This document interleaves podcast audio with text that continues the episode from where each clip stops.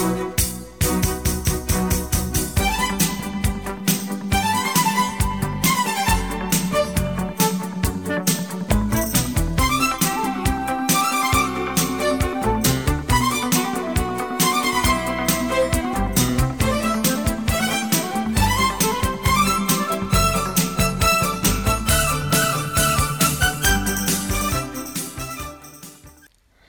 chào quý vị và các bạn. Mời quý vị và các bạn lắng nghe bản tin thời sự tổng hợp sáng của đài SJC. Hôm nay là thứ Bảy, ngày mùng 5 tháng 11 năm 2021, tức ngày mùng 2 tháng 10 năm Tân Sửu. Chương trình có những nội dung chính sau đây.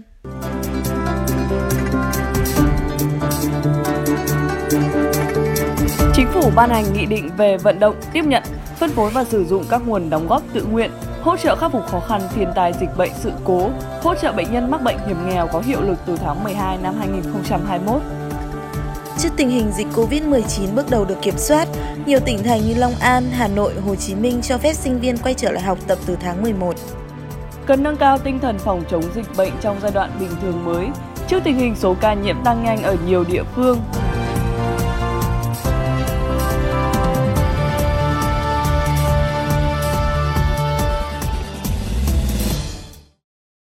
Chính phủ ban hành nghị định về các hoạt động từ thiện.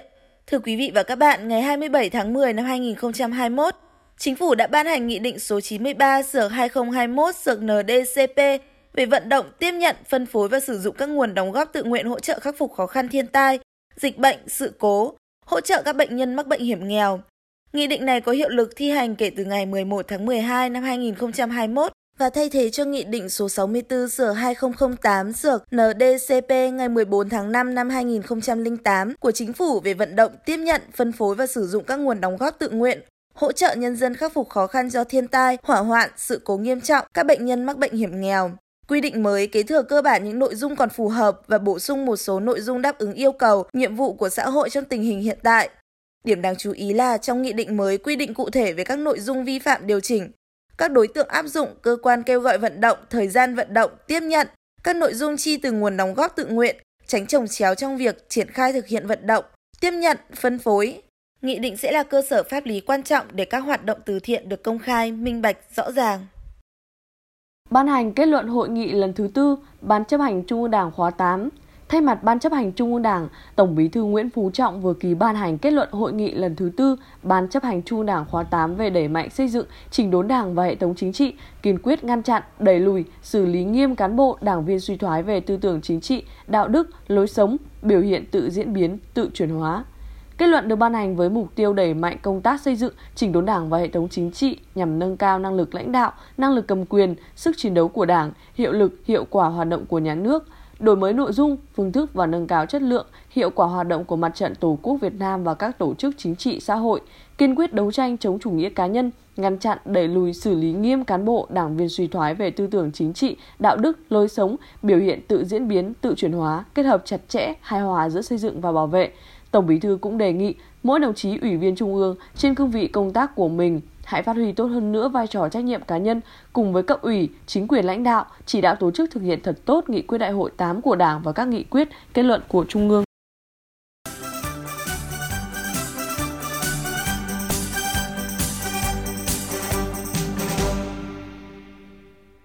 Mới đây, Ủy ban Nhân dân tỉnh Long An có chỉ đạo cho phép kể từ ngày 1 tháng 11, các cơ sở giáo dục đại học, cao đẳng, cơ sở giáo dục nghề nghiệp, cơ sở liên kết đào tạo trình độ trung cấp trở lên trên địa bàn tỉnh tổ chức dạy học trực tiếp trở lại cho học viên, sinh viên từ đủ 18 tuổi trở lên.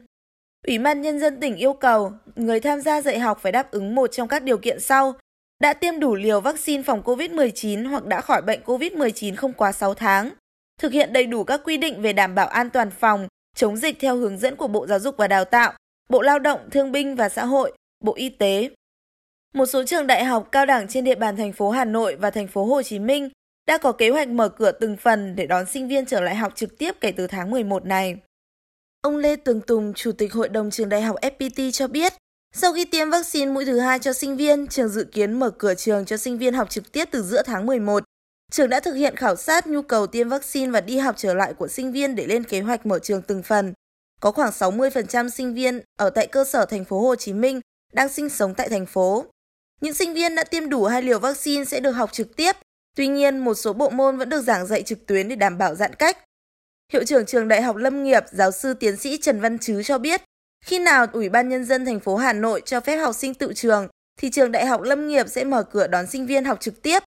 Trường dự kiến đón sinh viên năm cuối phải làm khóa luận, các sinh viên phải thực hành, thực tập trực tiếp trở lại trường kể từ ngày 10 tháng 11. Những sinh viên phải có giấy chứng nhận đã tiêm ngừa COVID-19, được test nhanh và ở trong trường theo diện nội bất xuất, ngoại bất nhập. Giáo sư tiến sĩ Trịnh Minh Thụ, hiệu trưởng trường Đại học Thủy Lợi chia sẻ với các phóng viên rằng, trường đã chuẩn bị các kế hoạch sẵn sàng về cơ sở vật chất, đội ngũ, trang thiết bị phòng thí nghiệm cho công tác đào tạo trực tiếp. Tuy nhiên, do sinh viên cư trú ở các tỉnh, thành phố trên cả nước, cho nên nhà trường cũng đang cân nhắc trên cơ sở quy định phòng chống dịch của các địa phương, bởi nếu trường hợp địa phương có dịch bệnh phức tạp, chưa cho đi lại bình thường thì sinh viên cũng không thể di chuyển. Mặt khác, sinh viên khi học trực tiếp sẽ tập trung rất đông ở tại ký túc xá và các khu nhà trọ, tiềm ẩn nhiều nguy cơ dịch bệnh. Vì vậy, cần cân nhắc tính toán tình hình dịch bệnh của từng địa phương cũng như ở tại Hà Nội để có phương án tốt nhất. Trước tình hình dịch bệnh có nhiều diễn biến phức tạp, lãnh đạo của nhiều sở giáo dục và đào tạo cho biết, một trong những căn cứ để quyết định việc cho học sinh đi học trở lại bình thường là hướng dẫn của Bộ Giáo dục và Đào tạo về mức độ dịch tại địa bàn. Theo đó, cứ phường, xã có dịch ở mức độ 1 đến 2, học sinh được đi học trực tiếp. Tại một số địa phương, số học sinh, giáo viên mắc COVID-19 tăng lên, khiến các trường phải khẩn cấp đóng cửa để tiếp tục dạy và học trực tuyến. Tại Phú Thọ, kể từ khi bùng dịch đến nay có hơn 150 học sinh, giáo viên mắc COVID-19, nhưng tỉnh chỉ dừng học trực tiếp ở những trường có dịch và địa bàn có nguy cơ cao. Ông Nguyễn Văn Mạnh, Giám đốc Sở Giáo dục và Đào tạo tỉnh Phú Thọ, nói rằng nơi nào đang an toàn, các trường phải tận dụng thời gian để dạy học trực tiếp, hoàn thành chương trình. Tuy nhiên, việc cho sinh viên trở lại giảng đường học tập cần linh hoạt, không thực hiện theo hình thức dàn hàng ngang, mà phải thành từng ngành theo khóa học trên cơ sở khảo sát dịch tễ và dựa vào tỷ lệ học sinh, sinh viên đã tiêm đủ hai mũi vaccine. Như Giám đốc Trung tâm Thông tin Truyền thông Trường Đại học Mở Hà Nội, ông Đỗ Ngọc Anh cho biết, khoảng 50% sinh viên của trường đã được tiêm đủ hai mũi vaccine, 70% được tiêm một mũi. Vì vậy, nếu sinh viên về Hà Nội để học tập trung, cần được ưu tiên tiêm vaccine tại nơi học tập. Trường đang đợi thêm một thời gian ngắn nữa, khi tỷ lệ người học được tiêm hai mũi đạt khoảng 80% thì sẽ mở cửa từng phần đón sinh viên đến học trực tiếp. Bên cạnh đó, các trường có kế hoạch cho học sinh, sinh viên quay trở lại trường học, cũng tích cực triển khai công tác vệ sinh, khử khuẩn phòng học. Các địa điểm làm việc và khu giảng đường được bố trí tăng cường thêm nước rửa tay, dung dịch sát khuẩn, khẩu trang, nhiệt kế hồng ngoại để phục vụ công tác đảm bảo sức khỏe hàng ngày cho cán bộ, giảng viên, sinh viên. Cách ly 141 giáo viên, học sinh ở lại trường ngay trong đêm vì liên quan tới ca mắc COVID-19. Tối ngày 31 tháng 10, ông Thái Quang Mận, Phó Chủ tịch Ủy ban Nhân dân xã Lâm Sơn, huyện Ninh Sơn, tỉnh Ninh Thuận cho biết, toàn bộ giáo viên, học sinh trường tiểu học tầm Ngân A đã được cách ly tại trường vì liên quan tới ca mắc COVID-19. Theo ông Mận, các trường hợp F1 tại trường được xác định có tới 11 giáo viên và 127 học sinh. Qua điều tra dịch tễ từ cơ quan chức năng, nguồn lây lan dịch bệnh COVID-19 là từ một người nhiễm ở thôn Trà Giang, xã Lương Sơn đến xã Lâm Sơn Viếng Tang. Từ đó đã lây lan cho nhiều người khác ở hai thôn Tầm Ngân 1 và Tầm Ngân 2 thuộc xã Lâm Sơn và ba học sinh trường tiểu học Tầm Ngân A bị nghi nhiễm. Theo cô Trần Thị Thu Vân, tổng phụ trách đội của trường tiểu học Tầm Ngân A, nhà trường bất ngờ nhận được thông báo tất cả 11 giáo viên và 130 em học sinh toàn trường không được về, phải test sàng lọc và cách ly tại trường nhằm ngăn chặn lây lan dịch bệnh COVID-19. Thưa quý vị và các bạn, ở những vùng núi cao hiểm trở đầy khó khăn vẫn có những câu chuyện về tình thầy trò và sự hy sinh thầm lặng của thầy cô vùng cao tựa như cổ tích. Để đem con chữ đến cho các em học sinh vùng cao, hàng nghìn giáo viên cắm bản đã hy sinh tuổi trẻ, đời sống tinh thần vượt qua những khó khăn trở ngại trong cuộc sống, thậm chí là nhường cơm xẻ áo đồng hành với học sinh. Gian nan con đường đưa chữ lên các vùng núi giờ đây không còn là ở ba cùng, mà giáo viên phải bốn cùng, cùng ăn, cùng ở, cùng làm, cùng chia sẻ ngôn ngữ với các em mới có thể dạy tốt. Chị Hoàng Thị Mong, giáo viên trường mầm non Hồng Ngọc, xã Si Láng, huyện Trạm Tấu, tỉnh Yên Bái chia sẻ. Tôi còn nhớ là cái đứa đầu ấy, nó cứ bảo là mẹ chỉ thích đi trường thôi. Mẹ suốt ngày chỉ thích đi trường, không ở nhà với con. Xong còn có những cái ngày mà nó múa hát ngoài trường ấy, thì nó cứ bảo là mẹ ơi ngày mai con múa, mẹ về xem con. Mẹ ơi các bạn toàn được mẹ đưa đi học. Đấy. Mình thì đúng là cả năm không đưa con đi học buổi nào nghĩ nghĩ cũng chán dù cho những hiểm nguy của địa hình và kinh tế nghèo nàn đã khiến cho việc học và dạy học trở nên khó khăn hơn, Nhưng tôi tin rằng với tấm lòng nhiệt huyết và sự hy sinh của các thầy cô cùng sự cố gắng của học trò sẽ luôn là những bông hoa thơm kết cho đời nhiều trái ngọt.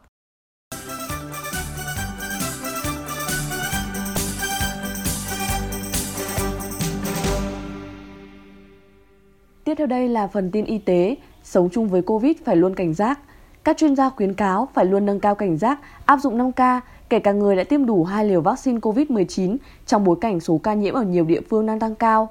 Hà Nội xuất hiện nhiều ổ dịch lớn như tại Sài Sơn, thị trấn Quốc Oai ghi nhận 105 ca, ổ dịch Bạch Chữ ở huyện Mê Linh ghi nhận 46 ca, một số ổ dịch khác tại quận Đống Đa, Mỹ Đình, Bắc Ninh, Bắc Giang, Phú Thọ đều ghi nhận những ca nhiễm là công nhân trong khu công nghiệp. Riêng Bắc Ninh hai ngày qua phát hiện 172 ca nhiễm mới, trong đó 168 ca là do sàng lọc cộng đồng. Phú Thọ cũng ghi nhận gần 700 ca nhiễm trong gần nửa tháng qua. Bác sĩ Trương Hữu Khanh, cố vấn khoa nhiễm thần kinh, Bệnh viện Nhi đồng 1 nhận định đã xác định sống chung với COVID-19 thì phải chấp nhận tiêm vaccine rồi vẫn mắc bệnh. Thực tế, ở các địa phương đang tăng nhanh ca nhiễm như Thanh Hóa, Nghệ An, Sóc Trăng, Thái Bình, Phú Thọ, Gia Lai, Đồng Tháp, tỷ lệ tiêm đủ vaccine chưa đến 10%. Tuy nhiên, trong số ca nhiễm vẫn có nhiều người đã tiêm đủ hai liều vaccine. Như Hà Nội, Sở Y tế ghi nhận đến ngày 26 tháng 10, thành phố đã giám sát sức khỏe 5.996 người về từ các vùng dịch miền Nam, phát hiện 42 ca dương tính, trong đó 27 ca đã tiêm hai mũi vaccine COVID-19. Bác sĩ Nguyễn Hồng Hà, Phó Chủ tịch Hội truyền nhiễm Việt Nam cho rằng sống chung với COVID-19 tức là phải sống chung an toàn, giảm lây lan, kiểm soát để không bùng phát dịch bệnh. Theo ông, xã hội trở lại trạng thái bình thường mới, nhiều người bắt đầu quen với việc sống chung với COVID-19 nên thiếu cảnh giác trước dịch bệnh. Khi mở cửa trở lại, việc người dân lưu thông giữa các tỉnh là không thể tránh khỏi. Giải pháp cho các tỉnh là phải kiểm soát các trường hợp từ vùng dịch về, địa phương phải nắm được người dân ở đâu, đi đâu và yêu cầu xét nghiệm khi trở về từ vùng dịch, không bắt buộc cách ly tập trung mà có thể cách ly tại nhà, tránh dẫn đến phát tán nguồn lây. Ngoài các biện pháp trên, Phó giáo sư tiến sĩ Trần Đắc Phu, nguyên cục trưởng Y tế dự phòng, cố vấn Trung tâm đáp ứng khẩn cấp sự kiện y tế công cộng Việt Nam khuyến cáo, mỗi người dân cần có ý thức tự bảo vệ bản thân và cộng đồng như tuân thủ 5K, gồm khẩu trang, khử khuẩn, khoảng cách, không tụ tập đông người và khai báo y tế. Cảnh giác khi tiếp xúc với người lạ, người có nguy cơ cao, nếu ra khỏi nhà, mỗi người dân cần mang theo chai cồn nhỏ khử khuẩn, đeo khẩu trang kèm kính chắn giọt bắn, hạn chế tiếp xúc nếu không cần thiết, thường xuyên vệ sinh nhà cửa và mở cửa thông thoáng các phòng. Tại bệnh viện, tất cả các phòng khám ngoại trú, buồng bệnh đều phải mở toang cửa sổ, cửa chính, lắp quạt máy xoay. Ở siêu thị, shop bán hàng, quán cà phê, quán ăn, lớp học cũng vậy. Taxi, xe buýt, xe khách không được đóng kín cửa và phải dùng quạt. Thường xuyên khử khuẩn các bề mặt như tay nắm cửa, tay vịn cầu thang, nút thang máy, điện thoại, quần áo khi đi về nên thay ra và giặt kỹ với xà phòng. Thực phẩm mua về bỏ khỏi bao hoặc khử khuẩn mặt ngoài sau mới cất vào tủ lạnh. Dùng dung dịch sát khuẩn hầu họng để phòng chống nhiễm khuẩn. Người đã tiêm ít nhất một mũi vaccine COVID-19 sau 14 ngày hoặc hai mũi vaccine cũng không nên chủ quan. Người có các biểu hiện của COVID-19 như ho, sốt, mất vị giác, khiếu giác cần chủ động liên hệ với cơ quan y tế gần nhất để được hướng dẫn. Trong bối cảnh virus SARS-CoV-2 còn nhiều khả năng biến đổi, chưa có thuốc đặc trị và nguồn vaccine khan hiếm, thì tinh thần trách nhiệm, ý thức, sự tự giác của mỗi người dân là rất quan trọng, được xem là yếu tố quyết định đến sự thành bại của cuộc chiến chống dịch COVID. Chỉ khi mỗi người dân có ý thức chấp hành các quy định về phòng chống dịch, có tinh thần trách nhiệm chung sức, đồng lòng cùng nhà nước chống dịch mới tạo nên sự đoàn kết thống nhất, tạo lá chắn vững chắc để ngăn chặn dịch bệnh lây lan, sớm đưa xã hội trở lại trạng thái bình thường. Bắc Giang phát sinh chùm lây nhiễm mới, xem xét khởi tố vụ án làm lây lan dịch bệnh. Tối ngày 2 tháng 11, thông tin từ Ban chỉ đạo phòng chống dịch COVID-19 tỉnh Bắc Giang cho biết, trong ngày trên địa bàn phát hiện thêm 17 ca F0, trong đó có nhiều trường hợp liên quan đến ca F0 tên là NVH, đi từ tỉnh Bắc Ninh về thị trấn Bố Hạ và xã Hương Vĩ kể từ ngày 29 đến ngày 31 tháng 10. Nguyên nhân do Ban chỉ đạo phòng chống dịch và các cấp chính quyền huyện Yên Thế, xã Hương Vĩ đã chủ quan, lơ là, không quản lý chặt chẽ theo quy định đối với những người từ vùng dịch tỉnh Bắc Ninh về địa phương. Đây là ổ dịch phức tạp do công nhân NVH đã tiếp xúc với nhiều người, liên quan đến các quán ăn, cỗ cưới, trường mầm non. Trước tình hình trên, Chủ tịch Ủy ban Nhân dân tỉnh Bắc Giang nghiêm khắc phê bình Ban chỉ đạo phòng chống dịch huyện Yên Thế, cá nhân trưởng Ban chỉ đạo phòng chống dịch huyện và Chủ tịch Ủy ban Nhân dân huyện Yên Thế. Giám đốc Công an tỉnh Bắc Giang được giao chỉ đạo Công an huyện Yên Thế khẩn trương điều tra khởi tố vụ án làm lây lan dịch truyền nhiễm trên địa bàn huyện Yên Thế, xử lý nghiêm các trường hợp vi phạm. Thành phố Hồ Chí Minh chia sẻ vaccine hỗ trợ tỉnh Bạc Liêu chống dịch. Theo cập nhật từ Trung tâm Kiểm soát Bệnh tật tỉnh Bạc Liêu, số ca mắc mới COVID-19 trong cộng đồng tại tỉnh này trong những ngày qua đang được ghi nhận ở mức 3 con số. Các biện pháp phòng chống dịch đang được địa phương quyết liệt triển khai. Nhằm chung tay hỗ trợ Bạc Liêu chống dịch, Bệnh viện Trợ Giấy đã chia sẻ 35.000 liều vaccine AstraZeneca và 18.000 liều vaccine Pfizer. Bệnh viện Thống nhất chia sẻ 5.000 liều AstraZeneca cho tỉnh Bạc Liêu. Hai máy xét nghiệm PCR cùng các chuyên gia của Bệnh viện Trợ Giấy cũng đã đến và thiết lập trạm xét nghiệm tại Trung tâm Y tế thị xã Giá Rai và Trung tâm huyện Phước Long. Cùng với đoàn tri viện từ trợ Rẫy, Sở Y tế thành phố Hồ Chí Minh đã cử 12 y bác sĩ bệnh viện Nguyễn Tri Phương do giám đốc bệnh viện dẫn đầu tri viện tỉnh Bạc Liêu. Ngoài các thuốc đặc trị COVID-19, đoàn mang theo 14 loại trang thiết bị y tế cần thiết trong điều trị và chăm sóc bệnh nhân nặng.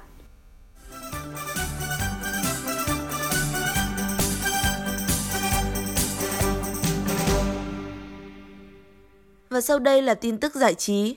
Ngày 31 tháng 10, cộng đồng mạng xôn xao với tin đồn ca sĩ, diễn viên Diệp Lâm Anh và chồng là doanh nhân Nghiêm Đức đối diện ly hôn sau 3 năm gắn bó. Bắt nguồn từ bài viết được đăng tải trên trang cá nhân của chồng cô thông báo họ đã ly thân kể từ đầu năm và khẳng định đang làm thủ tục ly dị. Chiều ngày 1 tháng 11, Diệp Lâm Anh đã có buổi gặp mặt với báo chí và phủ nhận tin đồn này. Cô cho biết không hiểu lý do bài đăng của chồng và khẳng định vợ chồng vẫn sống chung nhà. Vợ chồng cô lục đục vì nhiều nguyên nhân, có thể do bất đồng trong công việc rồi dẫn tới những cãi vã khác. Thời gian qua, cô cũng gặp nhiều áp lực trong công việc, gia đình. Tuy nhiên, cô quan niệm điều đó là điều tất yếu phải đối mặt trong cuộc sống. Gần đây, một số hình ảnh được cho là chồng Diệp Lâm Anh đang đi cùng với một người phụ nữ khác đã được đăng tải. Về thông tin người thứ ba xen vào hôn nhân, Diệp Lâm Anh không bình luận, xuất hiện cùng ca sĩ là mẹ chồng cô. Bà cho biết luôn xem cô là con dâu và không có chuyện các con đổ vỡ, mong được tôn trọng chuyện riêng tư của gia đình. Nam diễn viên Alex Baldwin bị chỉ trích thậm tệ khi tổ chức tiệc Halloween sau khi gây tai nạn thương tâm trên phim trường. Cụ thể, vào dịp lễ Halloween, Hilaria là vợ của Baldwin đã đăng tải loạt ảnh cả nhà trên trang cá nhân và viết Hôm nay, chúng tôi quyết định tổ chức ngày lễ cho các con. Tất cả khá lộn xộn vì được chuẩn bị muộn. Tuy nhiên, lúc trẻ rất hạnh phúc và khiến trái tim người mẹ như tôi thấy thật ấm áp. Nhưng do trước đó, vào ngày 21 tháng 10, Alex Baldwin quay cảnh hành động trong phim viễn Tây ở San Stavi, bang New Mexico. Được thông báo đạo cụ không có đạn, anh bóp cò nhưng súng vẫn phát nổ, khiến hai đạo diễn bị thương nặng. Đạo diễn kiêm biên kịch Joe Shuzer bị trúng đạn ở xương đòn, đã hồi phục và xuất viện. Tuy nhiên rất đáng tiếc, đạo diễn hình ảnh Helena Hutchins dù đã được cấp cứu bằng trực thăng nhưng vẫn không qua khỏi. Bài đăng của vợ Baldwin nhận được rất nhiều những bình luận chỉ trích, lên án. Họ cho rằng Hiraria không nên chia sẻ hình ảnh gia đình vui vẻ trên mạng xã hội bởi có thể khiến gia đình nạn nhân cảm thấy tủi thân, đau khổ.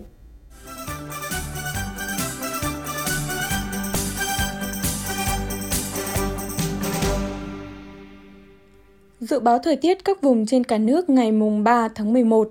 Phía Tây Bắc Bộ, nhiều mây, sáng có mưa, mưa rào và có nơi có rông. Riêng Lai Châu, Điện Biên, Lào Cai, cục bộ có mưa vừa, mưa to. Đêm và sáng sớm trời lạnh. Trong mưa rông có khả năng xảy ra lốc, xét và gió giật mạnh. Nhiệt độ thấp nhất từ 19 đến 22 độ. Phía Đông Bắc Bộ, nhiều mây, sáng có mưa nhỏ, gió Đông Bắc đến Đông cấp 2, cấp 3, đêm và sáng sớm trời lạnh, nhiệt độ thấp nhất từ 20 đến 23 độ, vùng núi có nơi dưới 20 độ. Từ Thanh Hóa đến Thừa Thiên Huế, nhiều mây, có mưa rào và rông vài nơi, gió Bắc đến Tây Bắc cấp 2, cấp 3. Trong mưa rông có khả năng xảy ra lốc, xét và gió giật mạnh, nhiệt độ trong khoảng từ 21 đến 29 độ. Từ Đà Nẵng đến Bình Thuận, có mây, có mưa rào và rông vài nơi, gió Đông Bắc đến Đông cấp 2, cấp 3. Trong mưa rông có khả năng xảy ra lốc, xét và gió giật mạnh, nhiệt độ từ 23 đến 31 độ. Tây Nguyên, có mây, chiều tối và đêm có mưa rào và rông vài nơi. Ngày nắng, gió Đông Bắc đến Đông cấp 2, cấp 3. Trong mưa rông có khả năng xảy ra lốc, xét và gió giật mạnh, nhiệt độ từ 18 đến 32 độ.